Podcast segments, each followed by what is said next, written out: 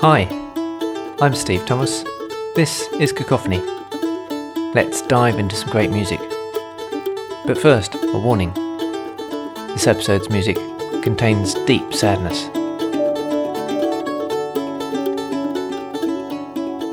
About five years ago, my mum started talking about this piece by Franz Schubert, the Fantasy in F minor. She'd heard it on the radio and wanted it for Christmas. I duly found it on CD made my mum very happy, but I never thought to listen to the piece myself. It turns out I was missing out on a little bit of genius. When Schubert was writing in the 1810s and 20s, more and more households were getting pianos, and more and more households contained more than one pianist. What to do to avoid household strife? One console, two players.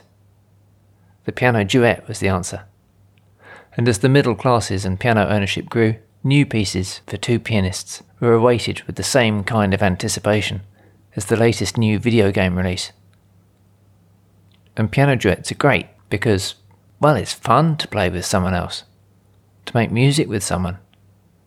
And alongside the intimacy of sharing music with someone, the opening of one's heart as you play, there's the fact that in piano duets, you're sitting right next to your partner sharing a bench maybe, rubbing shoulders, sometimes crossing arms, which might open the door to still more intimacy, especially in the socially restricted 19th century.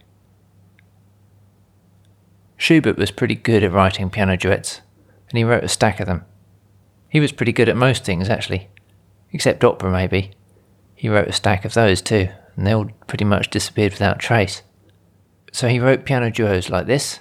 It's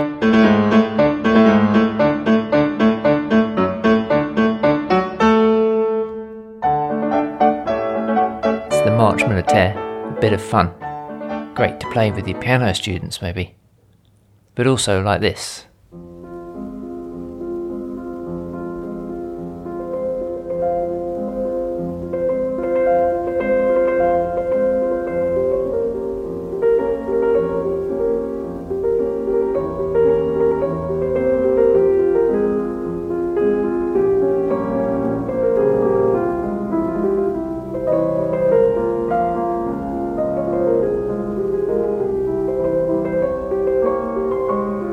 Actually written for the same former student, but on a whole another level. There are lots of unknowns about Franz Schubert's love life, but it's widely agreed that he was, for a good couple of years at least, madly in love with a young countess, Caroline Esterhazy. It's thought that this was a pretty one sided affair. Caroline's family liked Schubert, but he wasn't successful, and he wasn't an aristocrat, so an official relationship was probably out of the question.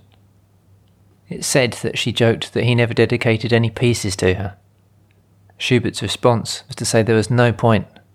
Everything is dedicated to you anyway.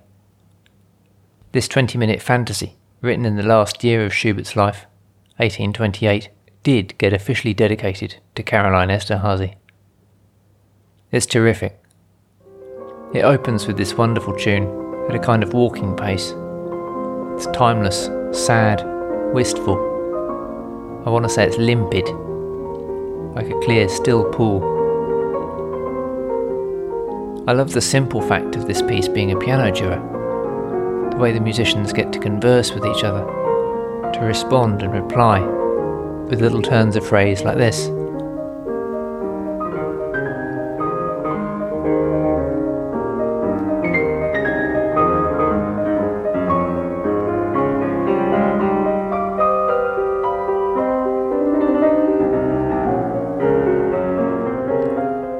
Piece is full of deep sadness, longing, and much more besides. For much of the work, it's highly turbulent and passionate, but it always returns to those opening thoughts, which seem to become more and more meaningful, deeper, each time you hear them.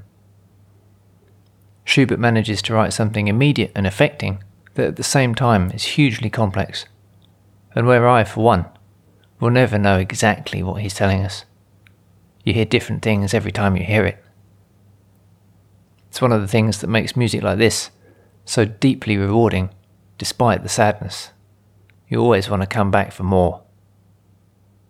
So I hope you enjoy it. I think there may be two morals to this episode. Sometimes it's a good idea to listen to what your parents advise, but also everything happens at the right time.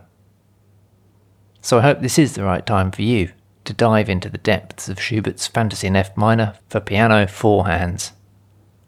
Click on the links in the notes to have a listen.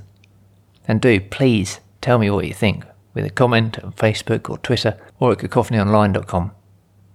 Please let people know about Cacophony by sharing this episode or the 100 second trailer. Come back for more next time. Thanks for listening.